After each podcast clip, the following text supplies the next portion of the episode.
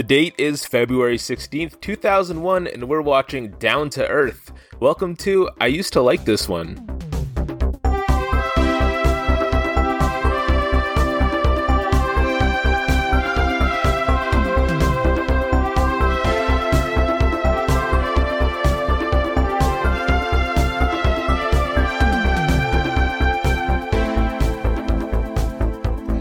And welcome to I Used to Like This One, the show where we take a look back at movies we remember fondly from our childhood and attempt to look past the nostalgia to see if they still hold up. My name is Shawn Wells, and with me, as always, is the Whitney Daniels to my Lance Barton. Hello, I'm Colin Stewart. And this week, we continue our February shows honoring Black History Month with movies featuring black leads, and it's also Valentine's Week, so we are also featuring a rom com. And this movie has a whole subplot featuring stand up comedy. So, with all that being said, we brought in a guest who does work as a stand up comedian, my old pal, Tim Kubasek. Tim, welcome. Hey, thanks, Shawn. Thanks, Colin. So great to be here. Nice yeah, to have we're you. excited to have you. I did reach out to you with this one and asked you if you had ever seen Down to Earth, and you said no. Uh, so this is your first viewing of this movie. Uh, yeah, yeah, yeah. With fresh eyes, as you say. Uh, um, and uh, I was uh, pleasantly surprised. I wasn't sure what I was going to get, but uh, I Yeah, thought yeah. it was great. Right on. Uh, have you ever seen the movie that this is based on? The the old Warren Beatty movie, Heaven Can Wait? Uh, I've seen all the previews. Oh, okay. and uh, because I'm an older guy, it was very popular when it came out, too. Yeah. And uh, it was quite um, a lot of buzz on it when it came out in the 70s. Yeah, 74. And I also found out that this movie is based on a 1941 Claude Rains movie called Here Comes Mr. Jordan. I do I do find it interesting like with this movie the fact that they've gone for the stand-up comedian aspect in this one whereas Heaven Can Wait he's a quarterback in the NFL and in that Here Comes Mr. Jordan he's a boxer is the main character. And so I just found it interesting that they went from sports to comedy. But this week, we are looking back at February 2001 when the movies in theaters were Sweet November, Hannibal, Valentine, Saving Silverman, and of course, our movie for today, Down to Earth, which earned $71.2 million on a $30 million budget. And hey, there's going to be spoilers, so we don't want that for you. So if you haven't watched this movie and you don't want it to be spoiled for you, just hit pause, go watch it, and then come back. Please come back. As always, please come back and listen to the rest. yeah, because this movie is almost to the day that we are releasing this episode 20 years old. Um, nice, nice yeah. 20th anniversary look back. Yeah, I know for me, I, I have about a dozen framed movie posters in my house, and Down to Earth is one of them. Uh, this is a movie that I loved when it first came out. What about you, Colin? What is your experience? We know that Tim has never seen the movie, but what about you? I've seen it before. I, I remember watching it. I don't know if I watched it in theaters, but I definitely remember watching it and enjoying it. But at the same time, it's not really a movie that I was ever like, you know, gaga over. Like, Mhm. I, I remember liking it. And I think because at the time, Chris Rock was kind of my intro to stand up comedy. Okay. So like Chris Chris Rock and Dane Cook at around this time, like the ni- 1999 early 2000s, Yeah. and uh, so I probably would have watched this movie based on my liking his stand up quite a bit. hmm I mean, watching it now, I still enjoyed it. I didn't realize looking looking at kind of the history of this movie, this was Chris Rock's first like real leading man role. I, I found that surprising just because he's such a comedic staple of so many other movies that I've also enjoyed. Yeah. Yeah. Now, Tim, bringing up the stand up comedy aspect, uh, you working as a stand up comedian, who, who are your influences when it does come to comedy? Well, there's uh, quite a few, um, and uh, um, standard ones, I suppose. When like for me, listening to Jerry Seinfeld after the Seinfeld show was over, Yeah. and, and and listening to his comedy albums was just like, wow, it was so much different than the show. The show was Mhm. still great, Yeah. but his stand up was just like was breaking all these barriers for me. Uh, yeah. Yeah. I, I used to go to Yuk Yuks all the time, and we'd have these. The headliners would come and give us advice, and they would always, you know, say, "Well, these are the things you should do when you're a stand-up." Okay, don't have jokes about airplanes or Mhm. airlines. Don't laugh at your own jokes, you know. So I sit there, yeah, okay, yeah, yeah, yeah okay. That's that's funny.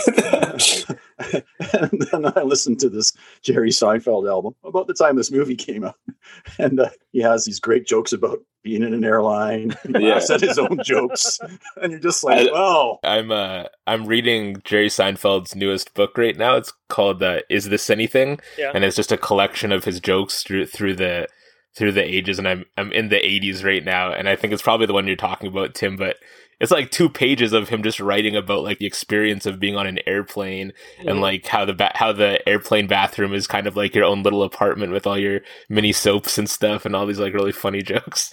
yeah," and disposable razors and who's shaving, Yeah. and is the Wolf Man on this flight?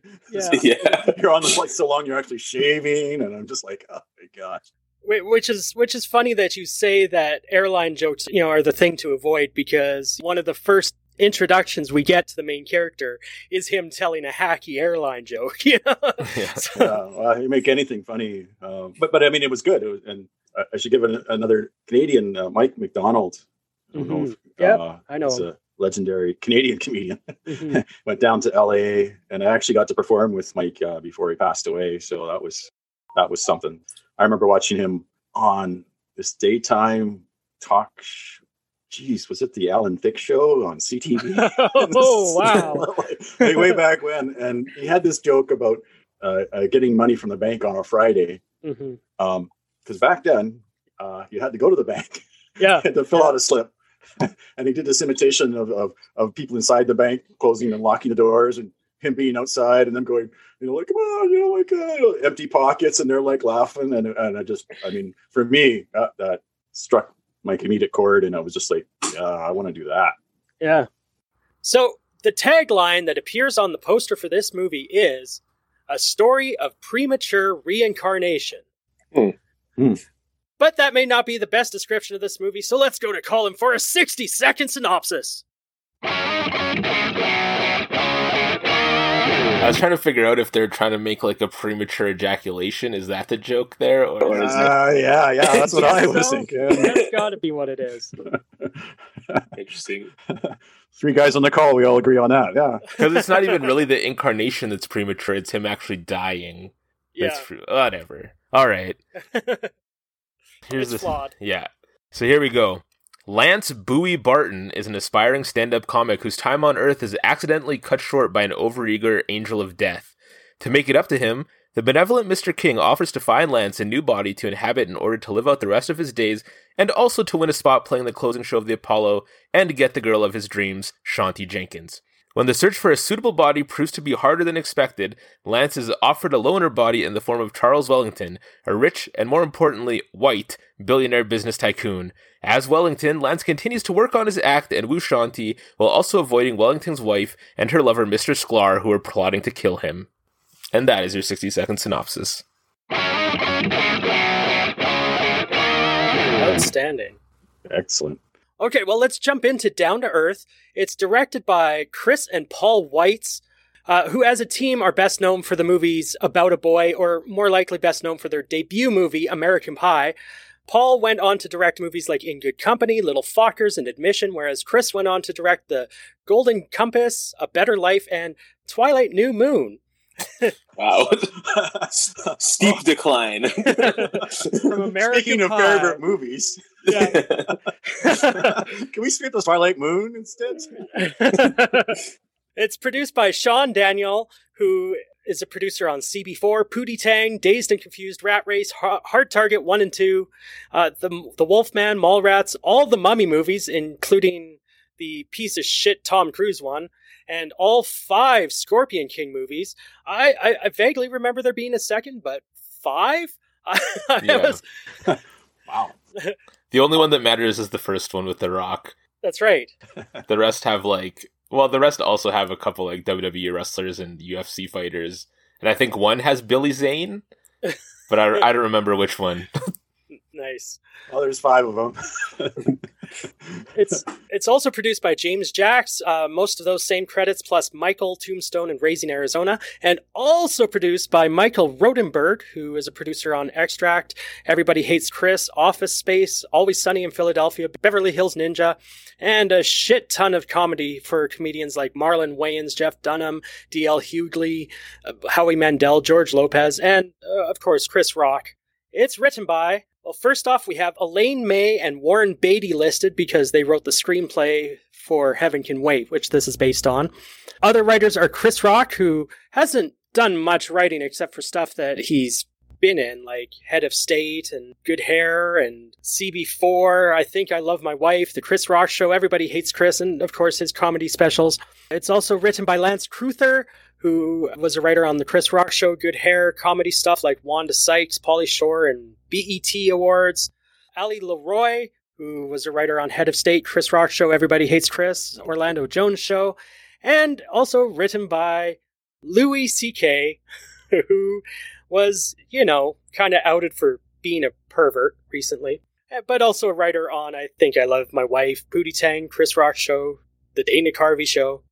So we open this movie on Lauryn Hill singing and clouds and a blue sky, and we get shown New York City in all its glory. And riding down the street on a bicycle is our hero for the movie, Lance Barton, played by Chris Rock, who from SNL, Grown Ups, The Longest Yard, CB4, Head of State, Dogma, Jay and Silent Bob Strike Back, blah, blah, blah, blah, and the voice of Marty in Madagascar. Lance pulls his bike up to a fancy apartment building, and as he tries to walk through the door, he gets stopped by the doorman who tells him that deliveries go in the back. And we get a hilarious Chris Rock rant about why do you assume I'm a messenger? It's not possible I have a friend in this building inviting me in for some cocoa.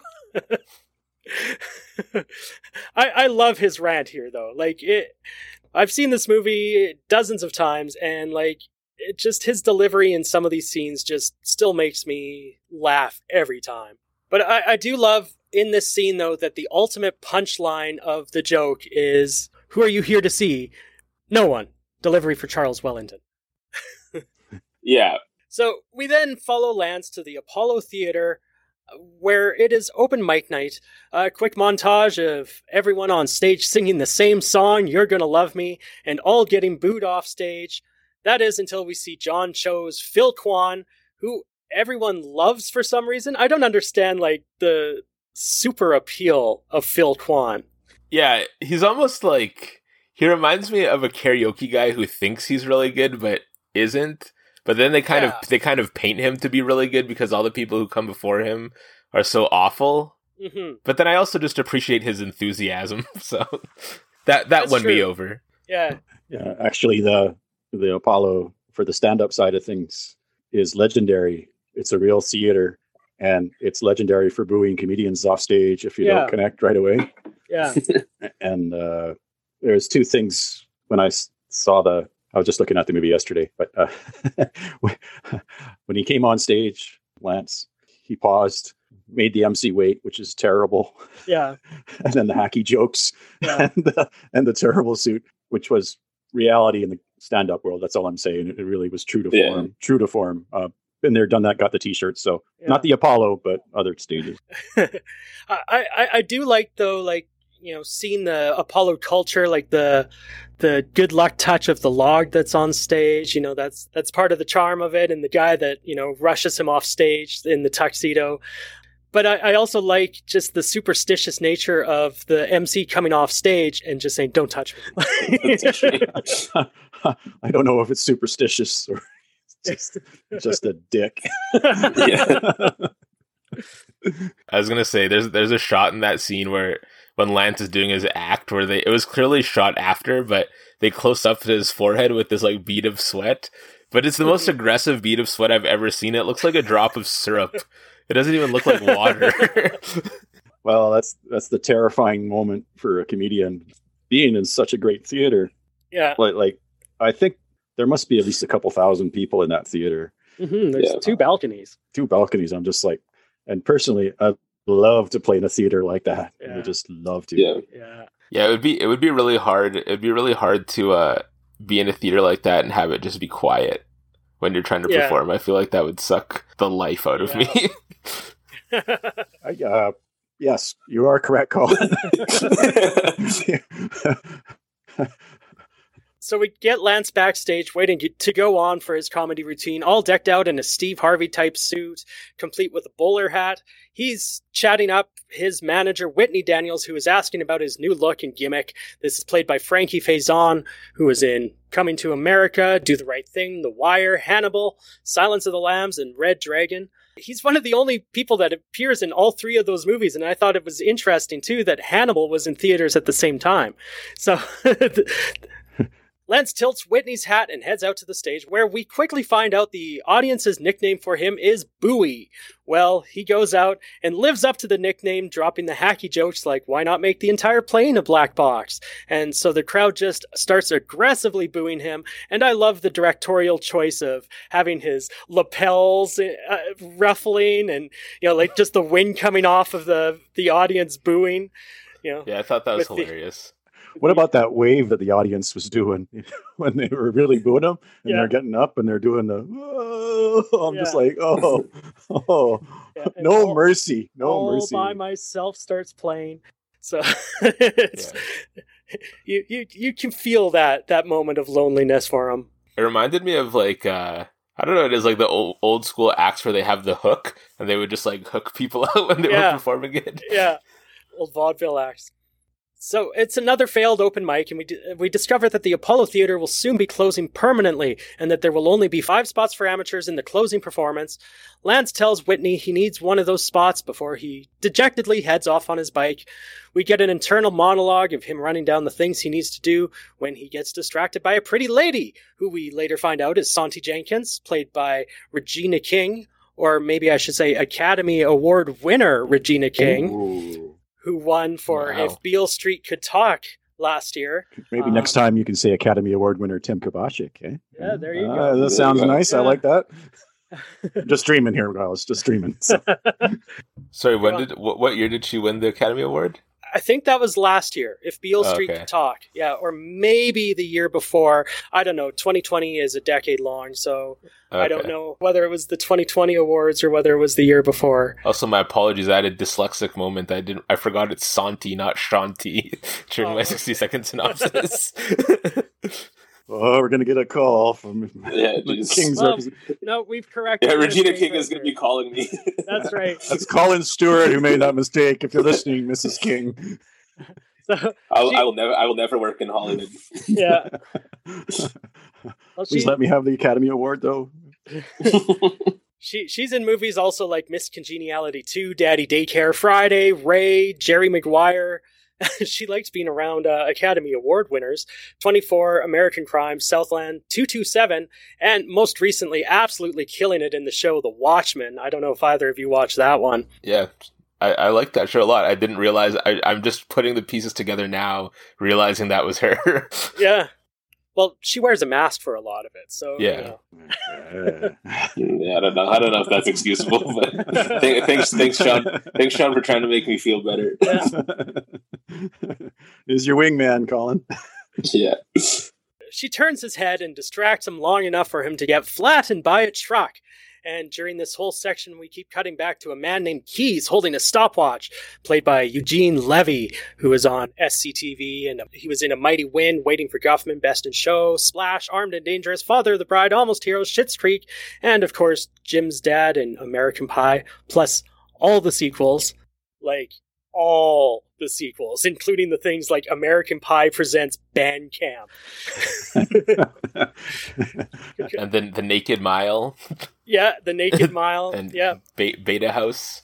yeah. Those are all, those are the only ones I can remember. I think that might be it. There might be another one or two, but yeah, Jim's dad like shows up in all of them. I, I also like the fact that there's three American Pie actors in this movie from the directors of American Pie. Uh, we've got John Cho and Jennifer Oh, yeah. Coolidge in this movie as well. Stifler's mom and the guy that invented the word MILF. So, Yeah. you know. Yeah. So- As Lance gets hit by the truck, we see as Keys hits the button on his stopwatch. And the scene switches to just outside an ethereal looking nightclub, and we quickly find out Lance is now in heaven and very confused. I like the idea of heaven set up like this with a bouncer and whatnot. and and of course, notably in the line, we have the one hot girl who tells the bouncer, "Mike, Mike said I'd be on the list." Eugene Levy saying, "Tell Mike to stop putting people on the list." and it looks like a nightclub too. Yeah. And I wonder who the, the actor was that he turned away and said, "Just go to hell." Yeah, trying to get back in. I already said no. Go to hell. Yeah. Yeah. But Lance has no idea what's going on and kind of pushes his way to the front. Like, why does he get such VIP treatment compared to everyone else? Like, everyone else in line seems to know this is heaven, but Lance gets like personal treatment getting shown around the club by King. Like, King seems to be the second most important person in heaven and takes his time to show Lance around and explain everything to him. Why does everyone else know what's going on? Yeah, I don't know. It's like you get the tour when you when you go and then you just party for the rest of eternity. Yeah. It, but is it maybe because he was taking a tenth of a second too early that he missed some sort of waiting room where he finds out like the lowdown of yeah, maybe what's ah the deleted scene. There you go. I feel like you're asking too much of this movie. To make... I suppose so. But I love it when he, uh, Eugene Levy's character gets in trouble because he took Lance too soon, and then yeah. he didn't. He wouldn't let Sinatra in without a jacket. Yeah, but he but he didn't have a jacket. He was Sinatra. Even in heaven, Frank as Bull. but so King is played by Chazz Palminteri, who is from The Usual Suspects, The Bronx Tale, Pool House Junkies, Boss of Bosses, Oscar. Like Colin said, kind of always a bit of a wise guy type character. Lance is convinced there must be some sort of mistake, so they double check with Keys and find out that Lance was right.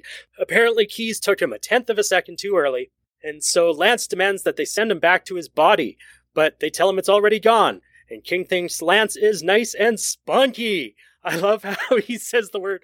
I like you, kid. You're, you're, what's the word? Spunky! Spunky! So he, he, he agrees to send him back to Earth in a different body. But I do love how he's like, I spoke to my boss. like, I, I love how heaven's set up just like a business. Yeah. Boss, you talk to God? he goes, Well, yeah. yeah. So he, he agrees to take him back to Earth in a different body, someone who's recently died, but no one knows they're dead yet. So Lance is taking on a little montage tour of his option, someone who's jumping to his death because his stock market's just crashed. Uh, he's a bit of a fixer-upper. Uh, a weightlifter, muscles aren't funny, and a really old man who is about to have a heart attack from jogging. Lance hates all these choices. Finally, he is taken to a super swanky high end penthouse apartment. This is the home to Charles Wellington III, the 15th richest man in America, and we find out that Charles Wellington has just been murdered by his wife and her lover, who are just waiting for the domestic staff to discover the body in the bathtub. Almost murdered him. The wife is played by Jennifer Coolidge, who is from Legally Blonde 1 and 2, Best in Show, A Mighty Wind, Joey, Two Broke Girls, and of course Stifler's mom in American Pie. And her lover, Winston Sklar, who is played by Greg Germann, who was in Ally McBeal, Sweet Justice, Grey's Anatomy, Ned and Stacey, Once Upon a Time and they are trying and failing to act natural and are being assholes to the staff. Wanda Sykes, one of them. yeah. Yeah. Who, who, plays the cleverly named Wanda in the movie? Uh, in this movie, you'll be Tim. Okay. Yeah. that to me, that to me is always a sign that you must be a terrible actor if they can't even give you a different name because you just like, like, come on. Yeah, like someone like Tony Danza always plays someone named Tony. yeah, same, same, with like Charlie Sheen. I feel like I feel like yeah. that's why he was Charlie the entire run of Two and a Half Men, so that he'd remember his character's name. Yeah. So yes, like Tim mentioned, Wanda Sykes. So sh- she leaves the room, has the great line of, "If that bitch gets one more facelift, she's going to be farting out her nose." So it's just a, ch- it's just a chance for Wanda Sykes to be Wanda Sykes like that's the thing is between between Chris Rock's character and Wanda Sykes' character, there's not a whole lot of stretch going on there from their onstage personalities. no. Super sharp. Super yeah, sharp. Yeah. Lance the whole time is still trying to wrap his mind around the fact that he knows a crime has been committed but can't be seen by anyone around him to warn them. But now enter the woman responsible for Lance's death, Sontee Jenkins, being led into the apartment by the butler Cisco, who is played by Mark Addy, who is in The Full Monty, uh, Knight's Tale, The Russell Crowe Robin Hood, Game of Thrones, Atlantis, and Still Standing. Sontee works at a hospital in a lower class neighborhood that Charles Wellington is thinking of privatizing. She has been trying to get a hold of him for weeks through his office and decides to finally crash his home instead. And for obvious reasons, Mrs. Wellington and Sklar know this is a bad day for her to be there, but Sontee handcuffs herself to a table. Uh, she's there until he talks to her. I wish I wish women would do that for me.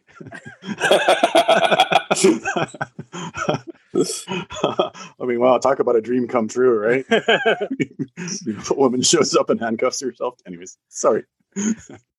well, her arrival has prompted Lance to at least look at the body because he was apprehensive before about getting in the middle of this crazy situation. So, if you want to meet the girl, you got to take the body. So, King takes him to look at the drowned body of Charles Wellington.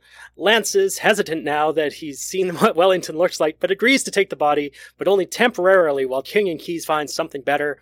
So, the deal is made, and Lance becomes Charles Wellington III and he still sees himself in the reflection as Lance, but the rest of the world sees Charles. Did you guys?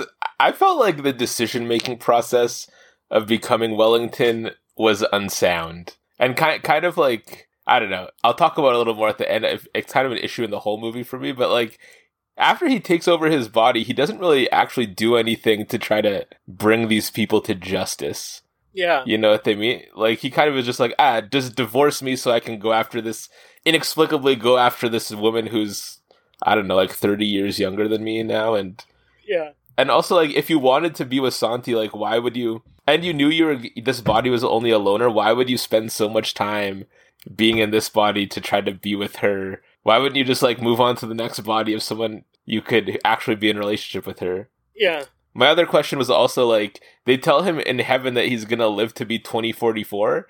So is Yeah. the understanding like if he take if he were to have like stayed in Wellington, would he have still lived to twenty forty four? Well, yeah, because there is the part where he almost gets mugged, and he says, "Are you are you positive that I'm going to live another oh, forty years?" Oh, Right, yeah.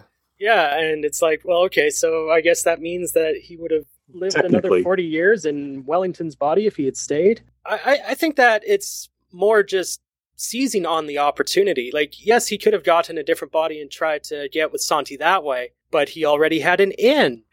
he, he had her handcuffed in his apartment. Uh, I guess. I rest That's my fair. case, Colin. Yeah. You're not thinking straight here, buddy. A beautiful Yeah. woman handcuffs herself at your table in your house. It's You true. take Those, the those, old man's body. those, those opportunities only come around once in a lifetime. You can't can't let it go. Fair point. So now that he's taking Wellington's body for a spin, his first test is Cisco. Because Cisco has shown up to check on him. Is everything all right, sir? It's cool. Not too cool, I hope. I, I like uh, the fact that it's very clear Wellington doesn't talk like Lance. But yeah, he grills Cisco a little bit. Who are you? Uh, me, the butler. So you do all the butling around here. and who am I? Charles Wellington, sir. Damn right I'm Wellington. I, I do like though this is one of those moments where we actually get to see like they actually show what Charles Wellington actually looks like. I just wish they had done it a few more times in this movie. It's it's kind of funny just having that reminder of oh yeah, but he actually looks like this. Yeah, I agree. And they they don't use it except for the one time in the diner. They don't use it enough at the times where it would be the most awkward. Well, uh, the the diner and on stage when he Oh yeah, yeah. doing the open mic for the first time. Yeah. But but other than Oh, that, yeah, there's not a lot in- of in the others. oh, in the car. Yeah, where car. where he's throwing up the gang signs. Yeah. Yeah. So now, decked out in a full golf outfit, he comes sliding into the room. Tiger Woods, Tiger Woods, y'all. Mrs. Wellington screams because she wasn't expecting an alive husband. Lance tells her and Sklar, I'll deal with you two later, before turning his attention on the handcuffed Sontee. Their conversation isn't going that well from Lance's point of view because he's kind of trying to get his flirt on, but being stuck in the body of a middle aged white man has kind of affected his game a little. Like, the flex of telling Sontee he's the 15th richest man in America isn't really working. well, he also is just ignoring, he just ignores her issue. Yeah. like he just, he's just like, he's just right into like trying to get with her. Yep. At that point, he's the key antagonist to the story because he's bought the he bought the hospital and yeah, he's been exactly. hasn't been answering her calls and he's gonna you know push out Yeah. the poor people and she's the white knight, right? She gets her chance Yeah. to un- unload on him about how despicable he is and how terrible his plans for the hospital are. So she says her piece. She realizes that the keys to her handcuff is missing. Didn't your mama ever tell you to carry an extra handcuff key? Words to live by. Words to live by. That's right. So Lance finds the key and he also does the old, you know what I got here? I got your freedom. Yeah. Oh, that that would have been a time to cut to him being the like white guy. yeah. See how see see how that would have went over. exactly. Yeah, just like uh, his line later on of, you know, that guy punched me like I owed him child support. like, oh. In another room in the house, we get to watch the disgustingly hilarious relationship of Sklar and Mrs. Wellington, uh, just where the where it's like you fat bitch, and she like calls him a retard, and then they just like start like making out on the pool table. And, and get caught. That's the best part. Like- and then try to pretend it's innocent.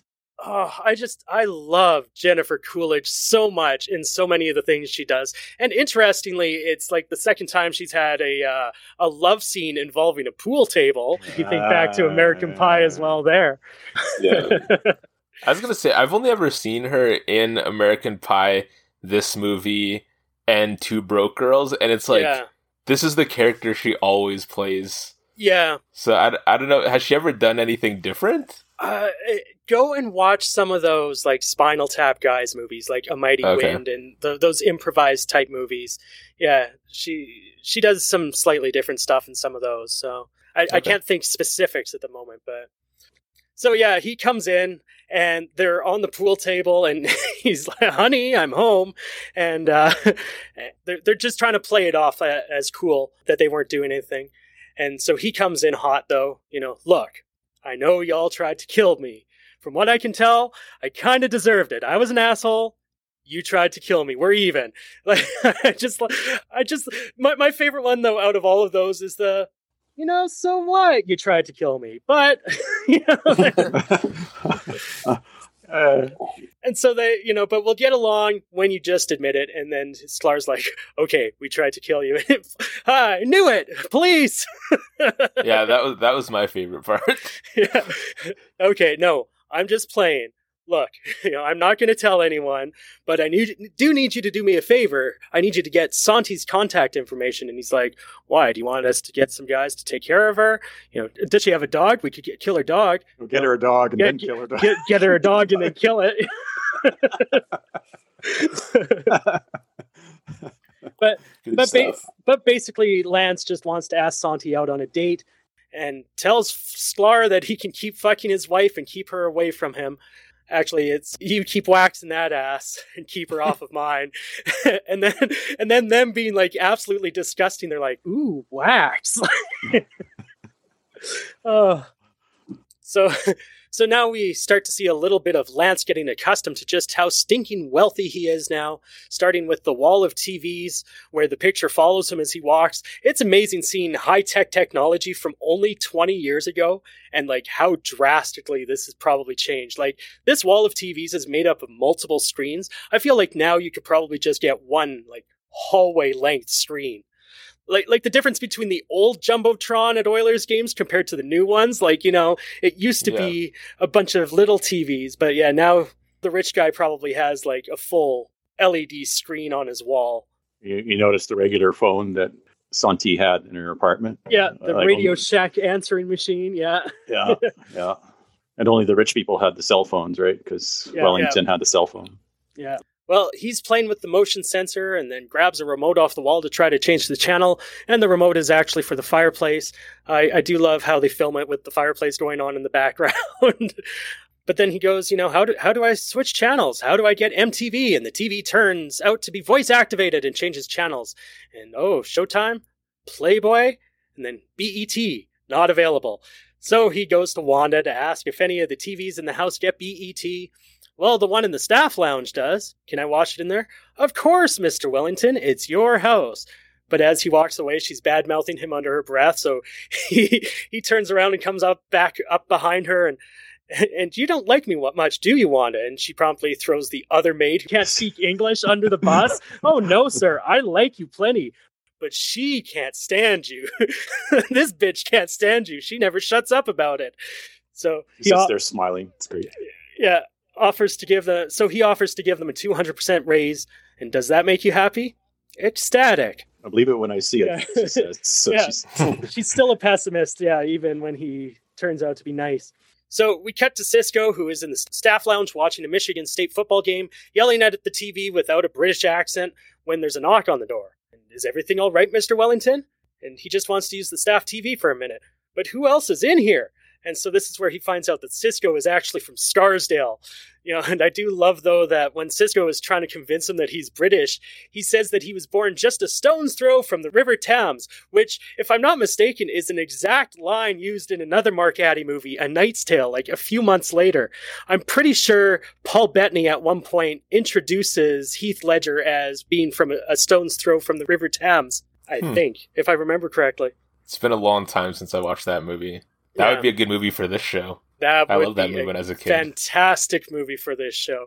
I think I know exactly where to slot that in in our upcoming calendar too. So Lance watches BET long enough to discover that one of the last open mic spots at the upcoming closing performance of the Apollo Theater has been filled by his friendly rival Joe Guy. Well, that's it. If he wants a crack at the last spot, he has to fine tune his act. He's going to hit up an open mic at a comedy club.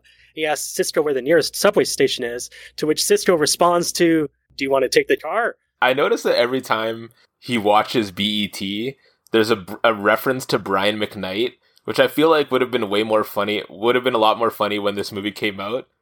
I know Brian McKnight was popular in the early 2000s, but I didn't realize he was that popular. It's like one of those things I see on the TV, and I'm, it's probably funny, but I don't know why it's funny just yet he he they even announced later that he's closing out the, this show at the Apollo. Yeah, and it's also funny because uh, I unfortunately decide I'm going to watch the Masked Dancer, and, and Brian McKnight was unmasked as one of the dancers, and I automatically thought of this movie of ah, that's like the only reason I know of Brian McKnight is because of Down to Earth. the only reason I know Brian McKnight is because he had that song when I was in junior high back at one that was like the song that every guy wanted to dance to with the girl that they really liked at the school dance. And yeah. one of my best friends, I'm pretty sure he did this for multiple girls, but he would call into the radio station and get them to play it. Nice. and de- dedicate it to whatever girl he was dating at the time. Nice. Smooth. Yeah, yeah very smooth. yeah, recycling moves. That's extra smooth. Yeah. Yeah. yeah not as smooth as having her handcuff herself to the table, but you know. There you go. yeah. Um, yeah, for me, the the junior high dance that you always hope for was Everything I Do, I Do for You by Bryan Adams. Oh, yeah, that's a good you, one. You'd always hope that it was the extended version. Because the extended version, there's like that one one part where there's like five seconds of silence, and you you don't know whether to break apart yet, and then like the extended version cuts in, and it's like, yeah, yeah! it's got me another minute and a half of, of, of awkward junior high dancing with a girl, with a girl. You know, the hands on the waist and the hands on the shoulder. Oh, good times. So we cut to the swanky car with Lance driving and Cisco riding shotgun with uh, what the fuck is going on look on his face because how he sees it, Charles Wellington III is dancing and singing along to Gin and Juice by Snoop Dogg. But that car, that car is a Rolls Royce, and I think that means it's time for Sponsorship Corner!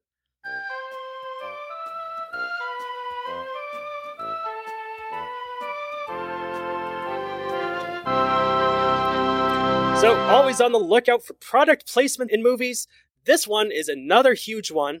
Down to Earth is brought to you by Rolls Royce and Hummer Cars, Mack Trucks, Stella Artois, Miller Lite, and Rheingold Beers, velvet ice cream, Lipton, wishbone salad dressing, honeycomb, Oreo O's and Cheerios cereal, Uncle Ben's rice, Starburst candies, O. Henry, CNN, BET, Playboy, and MTV, Michigan State University, Coca Cola, McDonald's, Gray's Papaya and TGI Fridays restaurants, Radio Shack, Sony, Marlboro cigarettes, Sleepy's Mattress Co., Bulgari Jewelry, Brioni Suits, and the Apollo Theater, as well brought to you by the fictional company owned by Charles Wellington III, Wellco.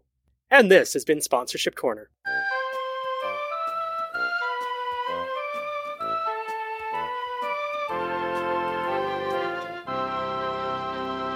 Uh, very good, Shawn.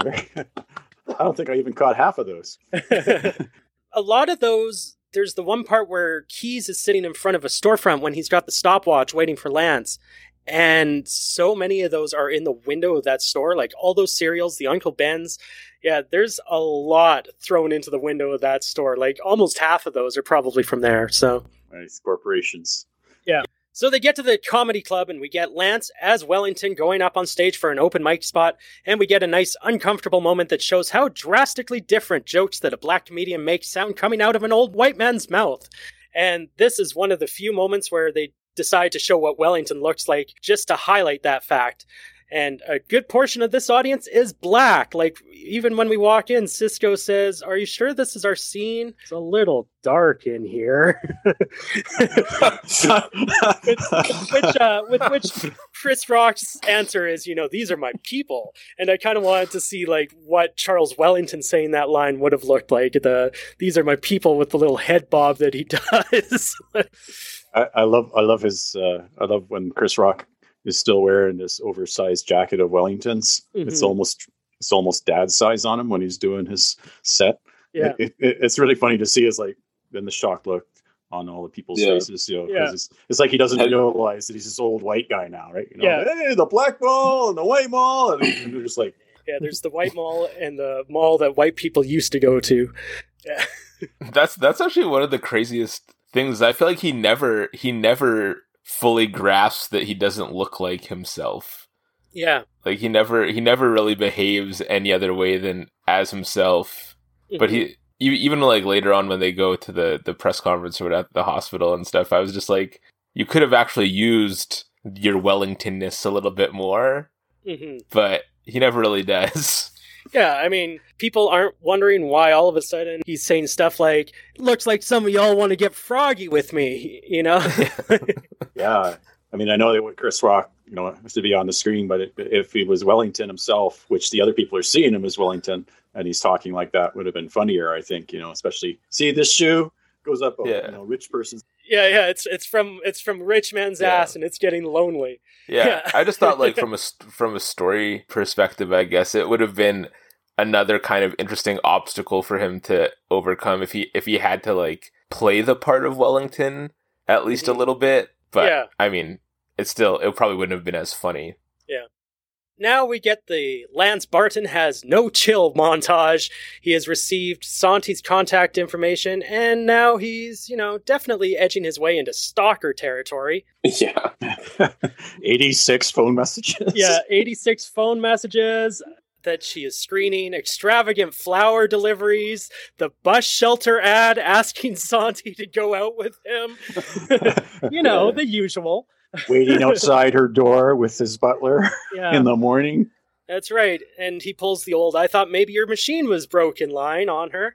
I mean, she... I guess I guess that is like if he, if he's not Charles Wellington, the 15th richest man in America, he goes to jail.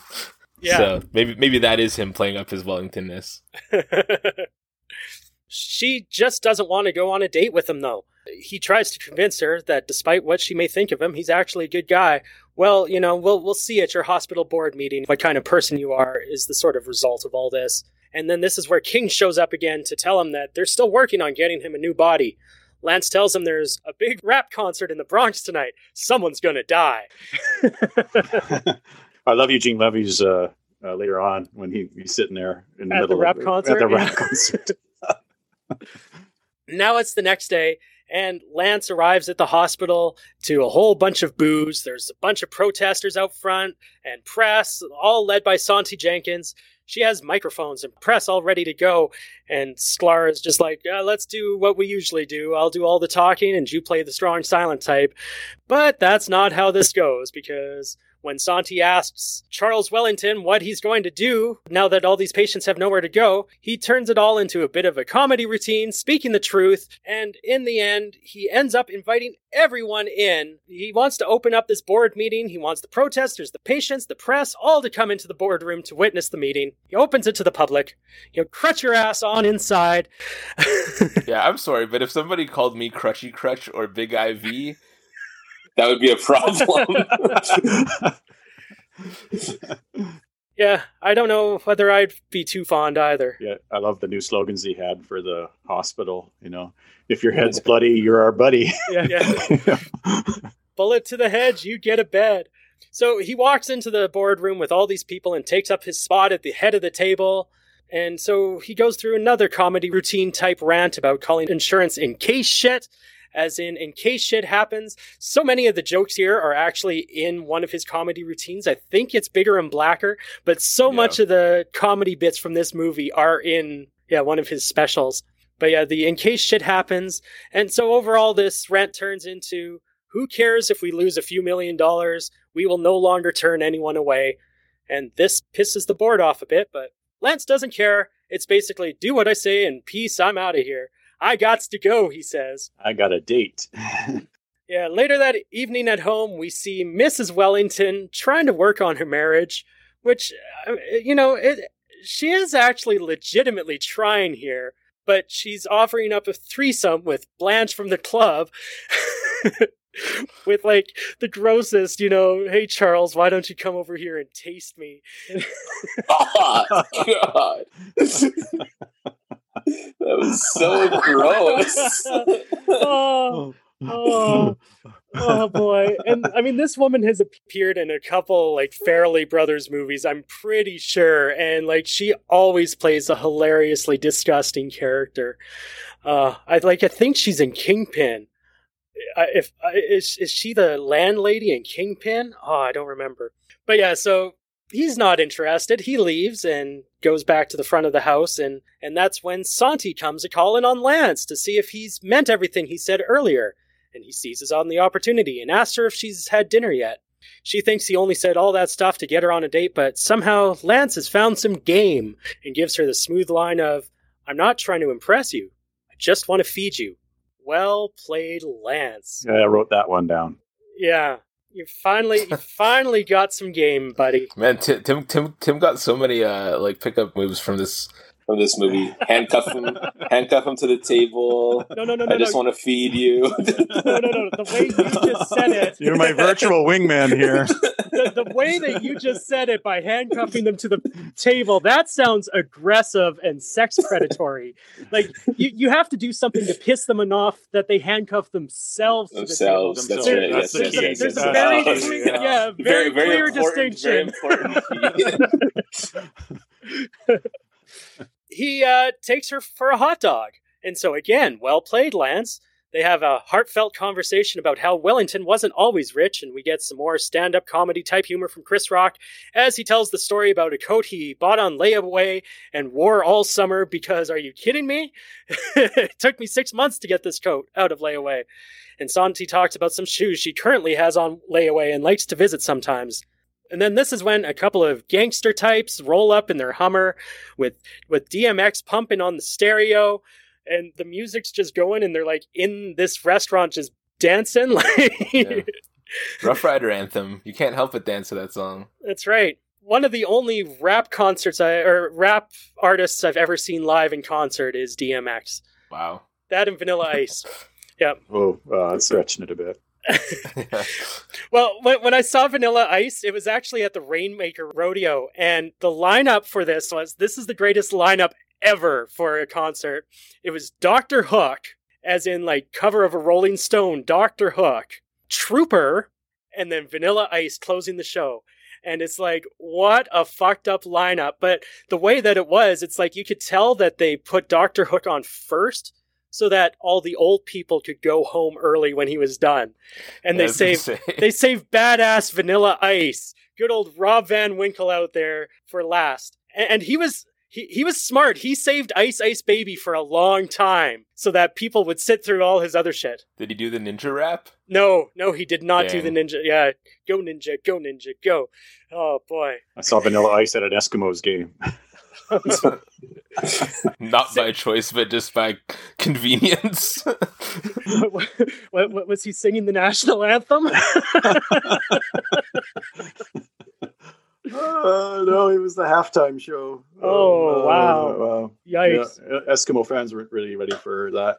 But- So, so yeah, so we've got DMX Ruff Ryders playing, like Colin said, and Lance forgets himself yet again and uh, starts singing along. But the lyrics are definitely not something a white man should be singing along to. no, they're pretty N bomb heavy. Pretty lyrics. much, yeah. He forgets Um, the N bombs too at one point.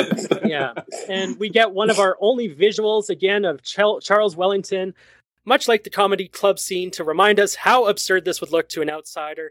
And well, the gangster guys knock him out with a punch. Because that's what gangsters in New York would do. They would just knock you out with a punch. Yeah. The other thing I was just thinking was, I wonder what the logic is in not ha- not hearing Wellington's actual voice, Mhm. like in having you hear Chris Rock's voice instead of Wellington's real voice. I thought that was strange. Yeah. Especially just to get, you know, a bit more idea of just how crazy it is some of the Chris Rock isms that come out of his mouth would sound coming out of this man's mouth. I just had a thought when I was watching the movie, and I thought Wellington, Don Rickles would have been a good Wellington. Yeah. yeah.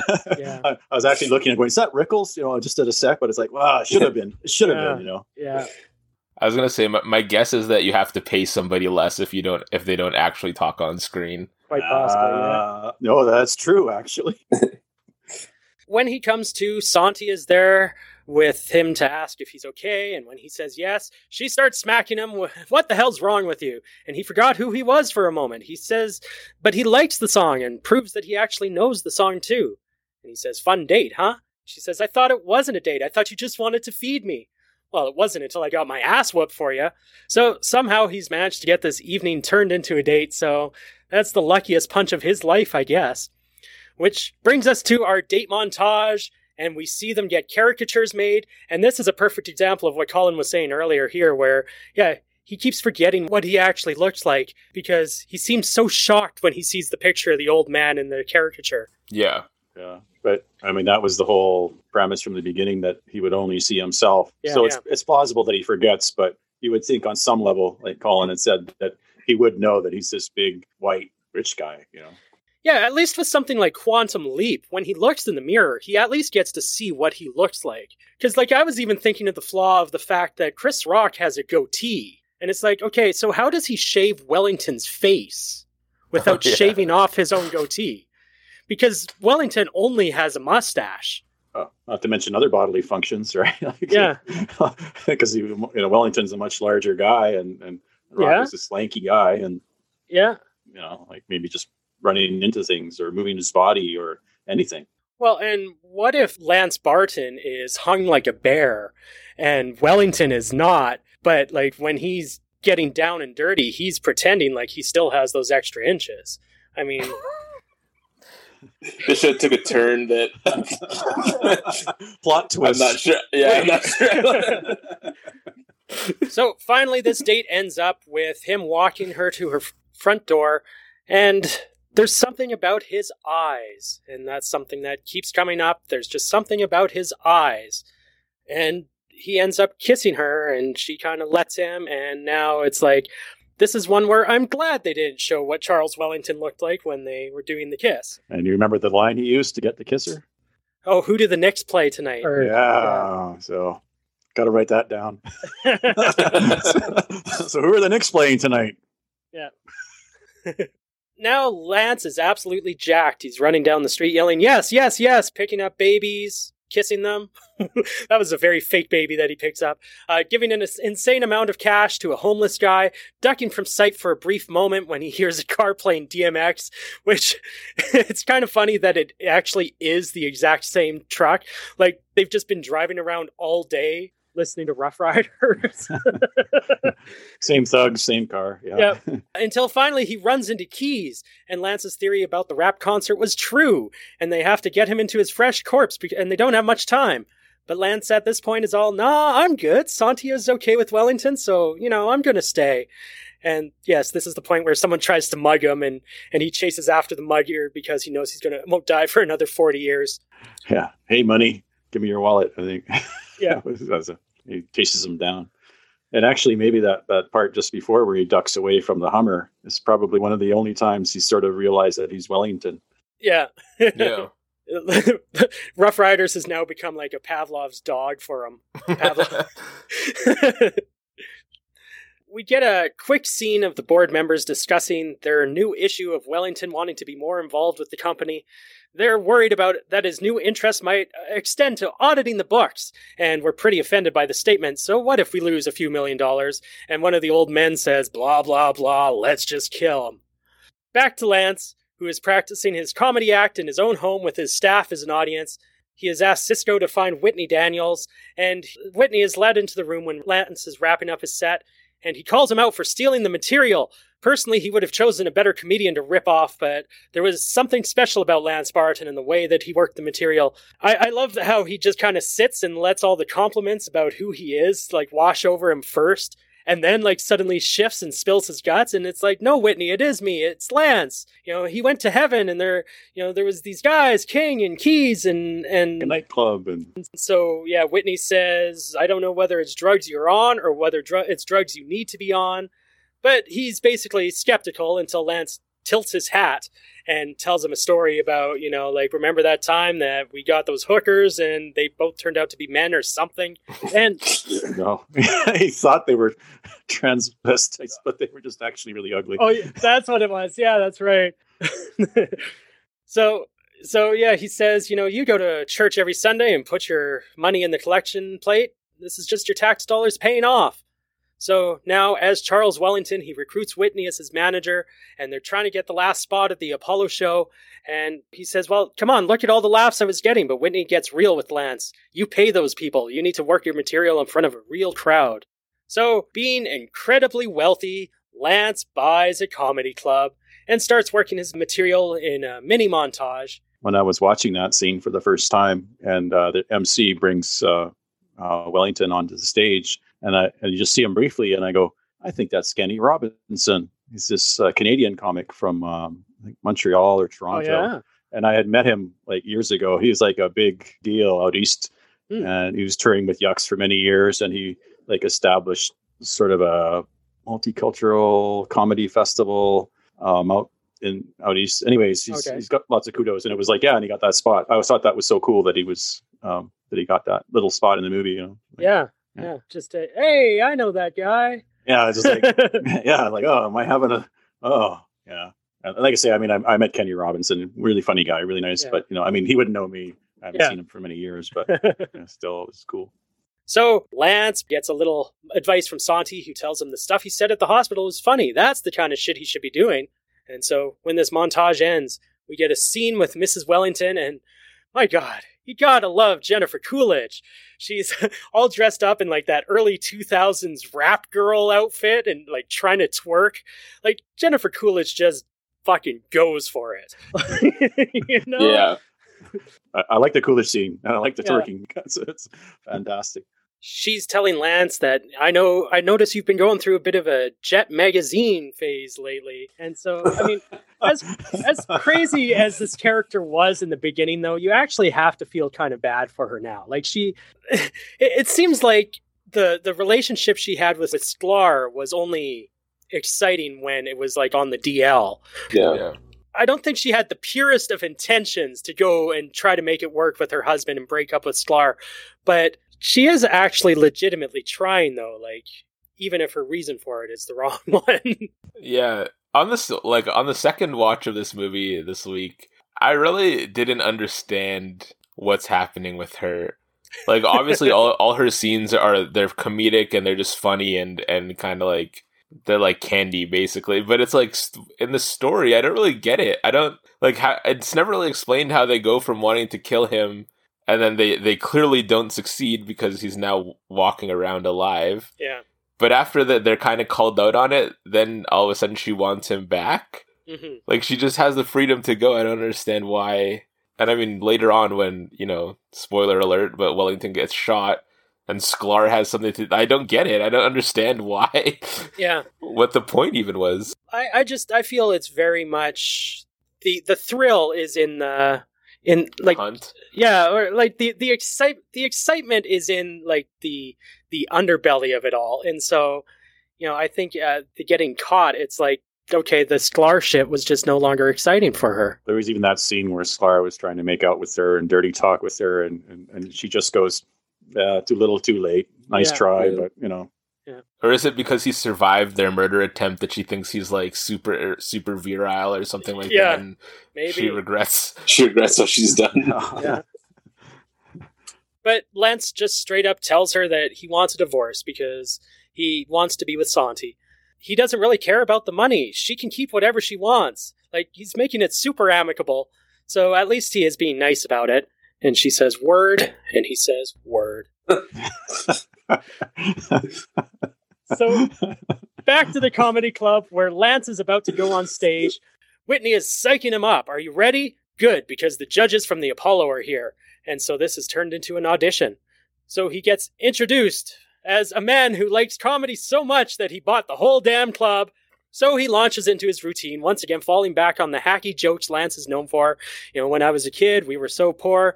Well, he's getting heckled by a guy in the audience, which his heckles are like complete shit though. Like he just crap, crap, crap. It's like nice heckles. But then Lance thinks about what Sontee said about the hospital rant, and uh, switch flips in his brain, and he tells the heckler, "Shut up before I crush you with my wallet." You know, do I come to your job and kick the squeegee out of your hand? And suddenly he's Chris Rock on stage. Yeah, know? he's got the Chris Rock swagger material. All his power just came back at that moment when he crushed that heckler, and uh, like you said, he became Chris Rock. yeah, He wasn't doing the hacky jokes. You know, my mom was so poor, and this roach was so big. You know, Yeah. it was in the draft. Those are thrilling moments that I've experienced too.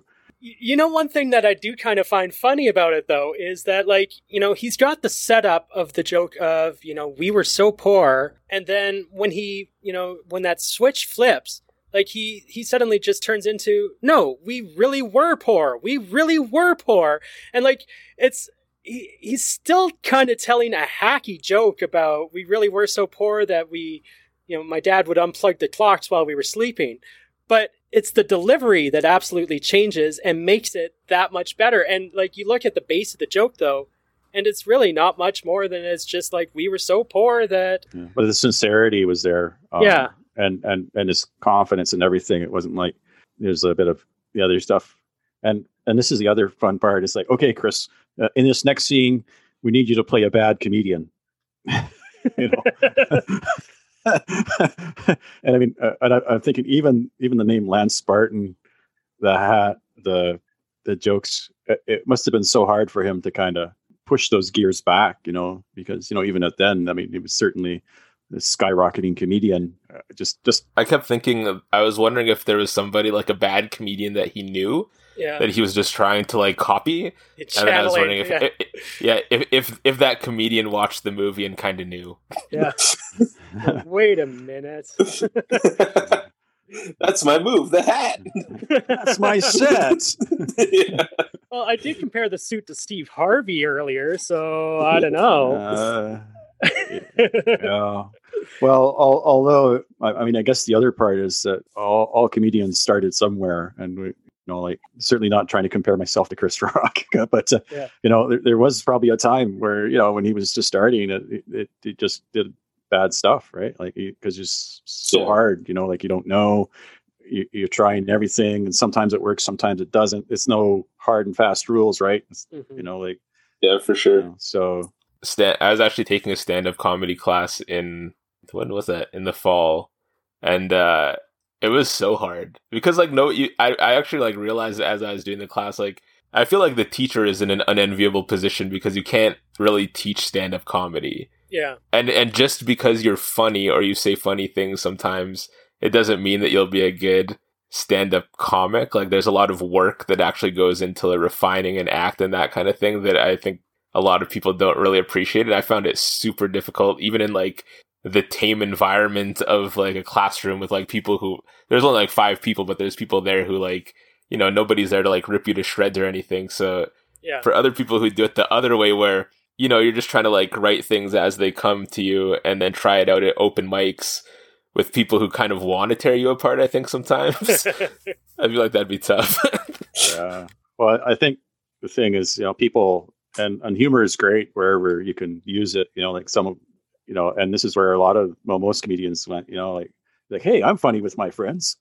yeah. I can be a stand-up comedian, and uh, yeah, but when you're when you're around your friends, your friends love you, right? You know, and you're comfortable, and they'll laugh even if you mess a joke up, or they're even laughing before you get there. So it's a very warm crowd, like the class you were talking about, Colin. Mhm. And, and but then you get on the other side of the microphone in front of an audience who doesn't give a shit, you know. And if you don't engage them, or you, you know, if you say something you don't like and they turn on you, it's it's it's really it's really tough. And and they can do that at any time, right? Like, Yeah, Yeah. And, and you realize that your really wicked impression of your best friend James just doesn't work on stage in front of strangers, right? It slays with your buddies. oh yeah, of course. you do it every time, they'll love it, right? I, I swear, if you knew this guy, you knew you'd know I was doing a bang up job of this. Yeah, and El- my James friends James is Elmer Fudd. This is this is this is great. I should have a comedy special with this. You know. Charles Wellington's routine kills, and he gets the last slot in the Apollo showcase.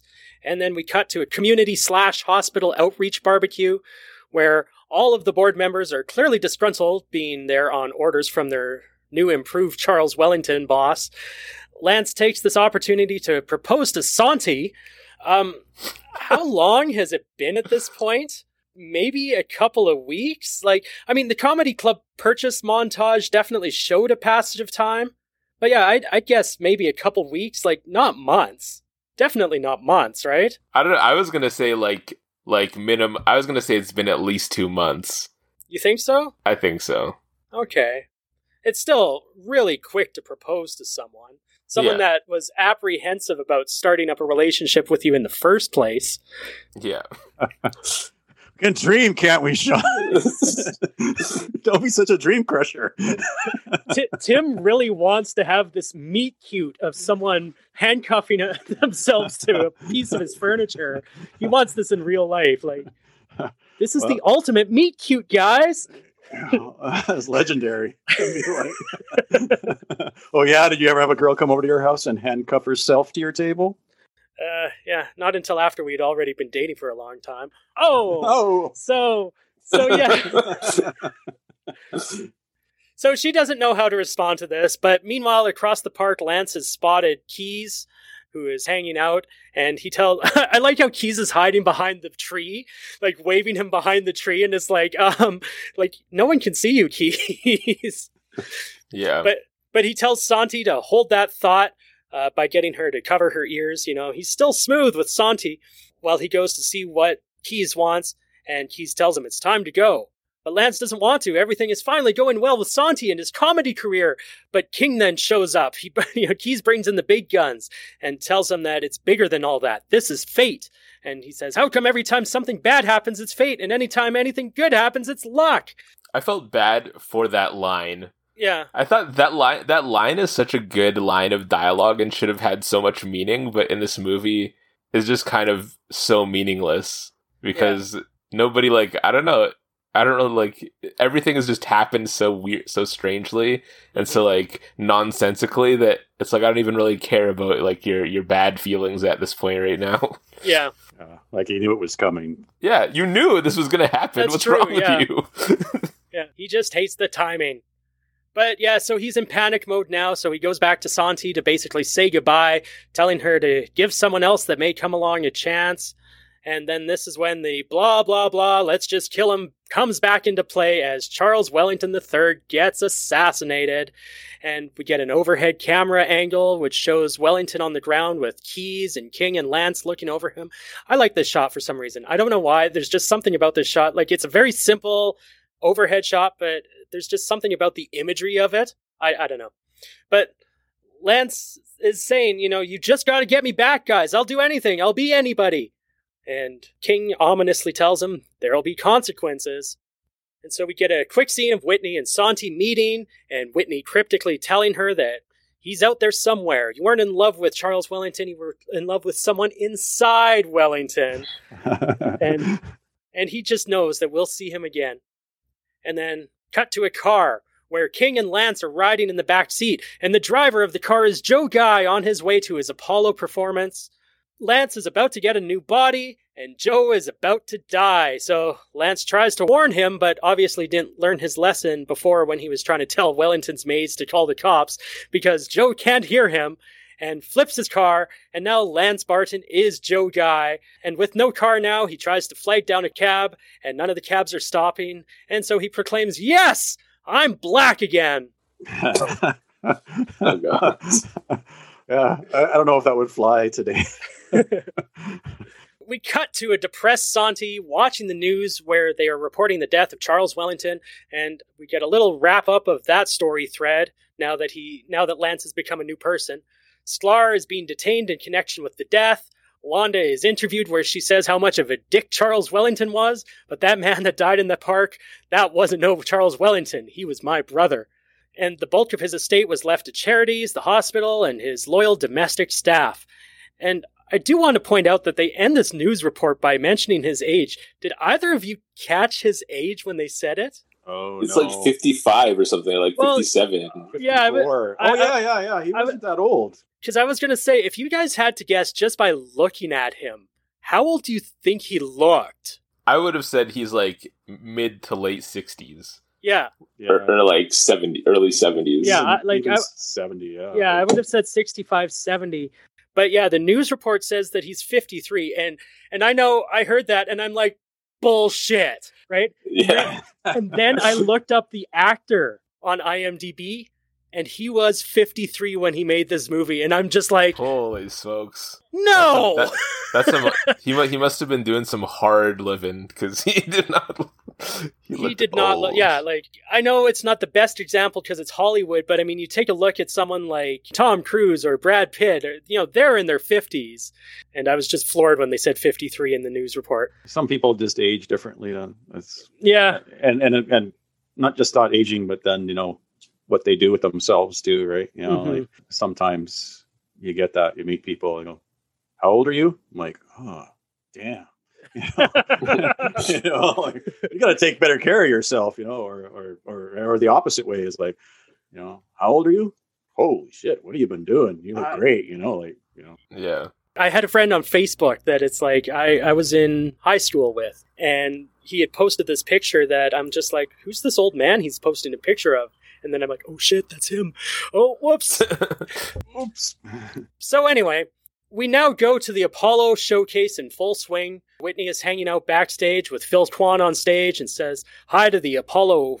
I guess you'd call him a hook guy with with Colin's example of the hook earlier. He he was He's the broom sweeper. guy. Yeah, he was the Yeah. broom guy, and and he tells him I'm just hanging out, and the broom guy says, Ah, yeah, I miss Bowie too. And so it's time for Joe Guy to take the stage. He goes right past Whitney onto the stage and launches into his routine, and then he turns and gives Whitney a little wave, and Whitney realizes, ah, it's actually Lance. And so Lance slash Joe Guy plays out this very Chris Rock stand up routine, and he slays. And Whitney and Lance get reunited while on stage. The very next comedian is using like the exact same hacky joke from the beginning about the black box. Why didn't they make the whole plane out of that? And the funny part is, I have heard that joke before by somebody else. Yeah. Oh, yeah. Yep. So King shows up during the after party to tell Lance that this is it. This is his forever body now. But there's a catch. He's not going to remember anything. These are the consequences King warned of. He will be Joe Guy. His soul will be there, but he won't remember being Lance Barton. And he says, I had a hard enough time getting Sontee as a rich white man. How am I ever going to get her as a poor black one? I don't understand how this is a consequence Yeah. of like what what action is it a consequence of? Because I- this was yeah. this was the whole plan. Trying to cheat fate? I don't know. Like technically, he wasn't even supposed to die as Wellington because if he Yeah. was gonna die by getting shot by that guy, why didn't he ha- have to be afraid of the mugger like a few scenes earlier? And so it's like they make it seem like you know his insistence on getting a new body after Wellington. They already owe him a new body. Yeah. Wellington was always just the loner. So really the consequence maybe was like they killed Joe Guy to give him a comedian's body so he could still make it to the thing. Yeah. But that kind of makes Lance the bad guy. I don't know. well, I, I mean, the thing is, like, Lance basically changed his fate, which is why that I think that's what the consequences are is that by doing the things he did as Wellington, he brought down an irreversible death. Uh, it's kind of like when Black Widow has to sacrifice herself in Avengers, right? Like she uh she can't come back when they re-snap everyone else back into existence because she changed fate forever by getting that infinite I don't know. Maybe that's yeah. a poor example. I thought I was on a roll. uh, watch a few episodes okay. of Family Guy and we'll see Stewie and his time machine. There you go. You'll, yeah, you'll see about time machine consequences. There. So yeah, so King snaps his fingers, and this is the moment of getting flashy thing like in Men in Black. And King leaves, and Lance's memory is wiped. He is now Joe Guy. So as Joe Guy, he bumps into Whitney. Whitney is trying to talk to him as Lance, but soon realizes that Lance is gone. But fate brings them back together anyway because Joe Guy wants to hire Whitney as a manager. Then Sontee shows up looking for Whitney, but bumps into our new Joe Guy he tells her how to find Whitney when the lights in the theater are turned out. Uh oh, looks like you gotta go with me. And he escorts her out and says some of the things that he used to say as Wellington. And she starts looking at him a certain way, like the, you know, everything's all right. And when he was on stage, they didn't boo. That's how it went, you know, and he just wants to feed her. So, uh, another great line. Yeah. It all comes back to that. I just want to feed you. Yeah. So she's now got a bit of a lady boner over him and decides, okay, yeah, I am. I'm I'm starved. Yeah, I, I'm. So he's got the Rolls Royce now. Yeah, and yes, they get into the Rolls Royce with Cisco and Wanda, and the license plate says Cisco one. Sontee owns the hospital. Wanda is not the maid; she's the paid. Everyone in the car. I love that line. And and like she's wearing the fur coat that she's got, and and she had the blood spilled on earlier, and he's just like, "Is your coat bleeding?" Mind your business. Mind your business. Uh, so yeah, everyone in the car almost gets hit by a truck, but everyone is okay except Wanda, who says, "Hell no! I spilt my drink." So we get a quick encore from Keys and King with the I told you to keep an eye on them. I bent over to tie my shoes. Sorry, sir, it won't happen again. Then Joe takes over driving. Like, in what world would this complete stranger who you've known for literally 90 seconds just be like, no, hop out. I'll drive your rolls for you. People are trusting in New York, Shawn. I guess so, yeah. And he asks for music from Cisco, and we get a return of Gin and Juice by Snoop Dogg. The end. That is down to earth. Roll so, credits. Now, Colin, Tim, on IMDb, it scored a 5.5 out of 10 and has a Metascore of 32. On Rotten Tomatoes, it has a 20% on the tomato meter and an audience rating of 40%. But, Colin, those are just numbers. Like a Mack truck to the side of a bicycle, hit us with some reviews. A Mack truck indeed. We're going to take a look at some of the critics' reviews on Rotten Tomatoes. So I'm going to start with Matthew Feeney from Slate. He says The makers of Down to Earth were faced with a dilemma nobody would have anticipated. Boosting their star's screen time kills the comedy. I, I, I actually wonder whether that was someone that wanted more Charles Wellington. I don't know. Maybe. I don't know. Peter Travers with Rolling Stone says a ham handed fantasy that manages the damn near impossible feat of making Chris Rock unfunny. Oh. Oh. Donald Munro with the Fresno Bee says, shoddy in concept, woefully plotted, and so sluggish, it suggests an arthritic dog crossing the street. The film settles for little more than tired gags and Rock's sweet smile. Which I, I, I, actually read that while he was filming this movie, he was getting his teeth worked on. So he actually went through a major tooth overhaul in this movie, which is kind of funny that that guy is complimenting his winning smile. It's like looks looks like that dental work did its job. Yeah, nice. And then the last one I have is from Roger Ebert with the Chicago Sun Times. Chris Rock is funny and talented, and so I have said several times. This project must have looked promising since the directors are brothers Chris and Paul Weitz, fresh from American Pie, but the movie is dead in the water. Oh, Roger. Oh man.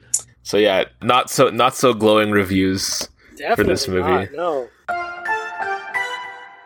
Right on. So, like I said earlier, 5.5 out of 10, 32, 20%, 40%. Wow. People hate this movie. Let's start with our special guest. It was your first viewing. You seemed positive about it at the beginning. Where do you fall for th- with this movie? Are you as much of a hater as those critics obviously were? No, uh, not at all. Actually, I uh, even though you know plot wise, you know maybe it could have been stronger and, and all those things. Yeah, but I really enjoyed. It was you know like Eugene Levy, Jennifer Coolidge, the guy that played King, Regina King, you know Sontee. Um, all, all those really made the movie for me as well. And then of Mhm. course the stand up parts uh, really hit home with me. You know like like when he's failing because I've done lots of that. the fact that the Apollo is a real place, and Yeah. you know, again, for me, you know, like with movies, you know, you watch them, and sometimes you go, "Hey, I'd really like to be that character." Well, Yeah. you know, like to play in the Apollo would be great, or any large theater like that, because that's whenever I see any comedy specials, you know, and and and, you know, they're in the big cities, and of course to do well. Uh, um, and I, I think it would have been funnier if we had seen Wellington a little bit more. But uh, it was funny seeing Chris Rock get into trouble as Wellington, you know, regardless, you know, getting beat up. Uh, but wearing the big Wellington coat at his own comedy club was, uh, he's just kind of swimming in it. yeah. And, and uh, Jennifer Coolidge, yeah, it's like, oh, Stifler's mom. Yep. and uh, you know, honestly, it's it just uh, it's expectations, right? It's a it's a rom com, you know, yeah. basically. So you know, eh, it was a fun movie. I enjoyed it. I'd watch it again. Right on. Uh, Colin, you liked this one when you were younger. Do you still like it? Hmm. Uh oh. Long pause. Okay, so I watched this like I wa- I usually whenever we record on a Saturday, I like to watch it twice. So I'll watch the movie on Friday night, and then I'll usually watch it Saturday afternoon. Yeah. So after the first watch, I was like, "Oh yeah, this movie was good. I really enjoyed it. I remember really liking it as a kid or as a teenager, and, and it was. I still thought it was funny, and I really enjoyed it. But then I started like doing the research and like reading the critic reviews, and I think the critics kind of won me over. Oh, and- really? and fli- okay. and- they swayed and, you. and, f- and flipped me a little bit because on the second time I was like, this movie makes absolutely no sense. The internal logic of the movie and all the characters is so inconsistent and nonsensical that the second time I watched it, I found it basically unwatchable. I think I definitely think there are funny moments. Like there's fun. I would say it's a movie of like funny scenes, but the Yeah. actual the actual story is too riddled with plot holes for me to enjoy or really like understand. Yeah. And I just think, and the more I thought about it, there was just, I, I mean, this isn't a good way to critique a movie, but I feel like there was just a million ways to do it better and wrap things up nicer. And then even seeing like this is Chris Rock's like real first movie as a leading man, and he doesn't even really like get to act at all. He's just kind of Yeah. every scene he's in becomes a stand-up routine, even outside of the actual stand-up routines that he performs. yeah. Like he's he's always performing. All his dialogue is basically stand-up comedy, which I Oh, feel that's like true. Yeah. at a, at a certain point kind of it takes away a little bit because I don't know. You just never really get to see him become a character. You can't you can't be a character when you're always just cracking jokes and making comments to Crutchy Crutch and Big IV over there and like and and all that kind of stuff. So I think it does have funny moments, but as a story, it just it really kind of lost me. Well, it, it does make me curious about possibly going and watching Heaven Can Wait because I'm wondering whether the issues that you have in the story have to do with the fact that they're, you know, changing this character up or, you know, Yeah. like trying to modernize it or, or whatever it is. The only thing that I don't quite understand about the 1974 one is he in that one is like a successful NFL quarterback when he dies. And it's kind of like, well, it's not as much of a change to go from being an NFL quarterback to being a multimillionaire. Like you're already kind of successful as a quarterback, so it doesn't feel like as much of a fish out of water in that case, you know? yeah. To go from a, a struggling comedian that only does open mics to this really rich guy, like I just feel like that's such a different shift in in the character that it's Uh, more interesting to see. But anyway, yeah. That that being said, I, I I totally see where you're coming from. Yeah, like they did. They also didn't really take a good opportunity to like play up the like poor black comedian versus rich white business tycoon. Yeah. They make like the funny jokes where he's like, you know, singing songs that he shouldn't sing and making jokes about experiences that he didn't have, but like, Yeah, but they kind of do it in a way that it doesn't really have a lot of substance. Like it doesn't really like it's not like trading places. yeah, You know, which I know we, we watched where it's like you, you kind of do have that dynamic of what would happen if you switched switched roles and had like somebody now feeling like the experience of, of a black person and someone experienced like a black Yeah. person experienced a white person's like side of things. So Yeah. I think that was kind of like a missed a missed opportunity. Like it's still the blackness is still very caricaturized, which I think doesn't play well in today's world. yeah, And then even the, the the aspect of it being a romantic comedy is you can never really buy into the idea of Wellington and Sontee like really I don't know I never could really buy into the idea of that really truly going anywhere. yeah, And I think that story wise it would have been better to either have his arc be like there has to be a way for him to actually become Lance Barton again, like go from Wellington back to being Lance and still still kind of win the girl mm-hmm. yeah, his whole goal is to is was really seemingly to play the Apollo. yeah, So like they could have also just had him like achieve that goal and then go to go to heaven and that might have been a better story instead of making him like Lance kind of ends up being the asshole of the story. Like he's terrible to Wellington's wife uh-huh. and he it seeming he seemingly ends up getting Joe Guy killed. so just just just to suit his own ends. So I don't know. That- that's kind of my take on Joe it. Guy. Yeah. He, He was he wearing a could've- red shirt. What do you expect? Yeah, exactly. Yeah, I mean, he was named Joe Guy. Like, isn't that isn't that the joke in Galaxy Quest that the the the one guy isn't he named Joe Guy in that one? Yeah. yeah, I like I, I see what you're saying. Like, I once you look at it really closely, yeah, it, it's very much a bunch of one-liners that are all kind of connected together. It's their way to take Chris Rock's comedy routine and build a bit of a story around it in a way. so I I can see where you're getting at, but I mean, my god, it still made me laugh so much. And I thought a lot of the performances were great because it was just like it was silly, stupid fun, and they just went for it. Like between Sklar and Mrs. Wellington and, you know, Wanda Sykes doing her Wanda Sykes thing. Like it just, you know, I had a lot of fun watching it. like one thing's for sure is I'm not gonna forget like the come and taste me line ever. that is one of the most disgusting lines I've ever heard. Yeah, I, I mean, for for me, ultimately, I can't go as low as those critics. That's for sure. Like this is this is a sixty percent movie for me at least, Wow. Just because of pure entertainment factor. But you know, but then when I think about the fact that I could sit down and watch Bigger and Blacker and get probably the same amount of entertainment out of it, and half of the same jokes. Yeah.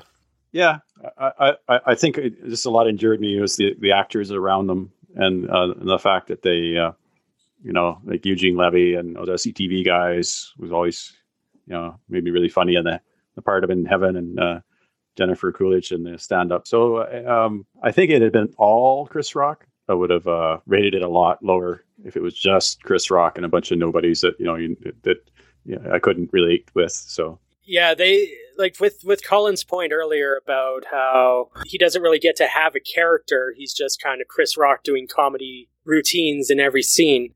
Like they they at least surrounded him by a great supporting cast. Like you know, yeah, you couldn't have asked for a better supporting cast than that. I think to put around him. Mm-hmm. uh, and I totally agree with what Colin said. You know, all these one-liners, and there were just a few parts where Chris Rock was his character was just his sincerity, and he was actually talking with as a person, not a comedian.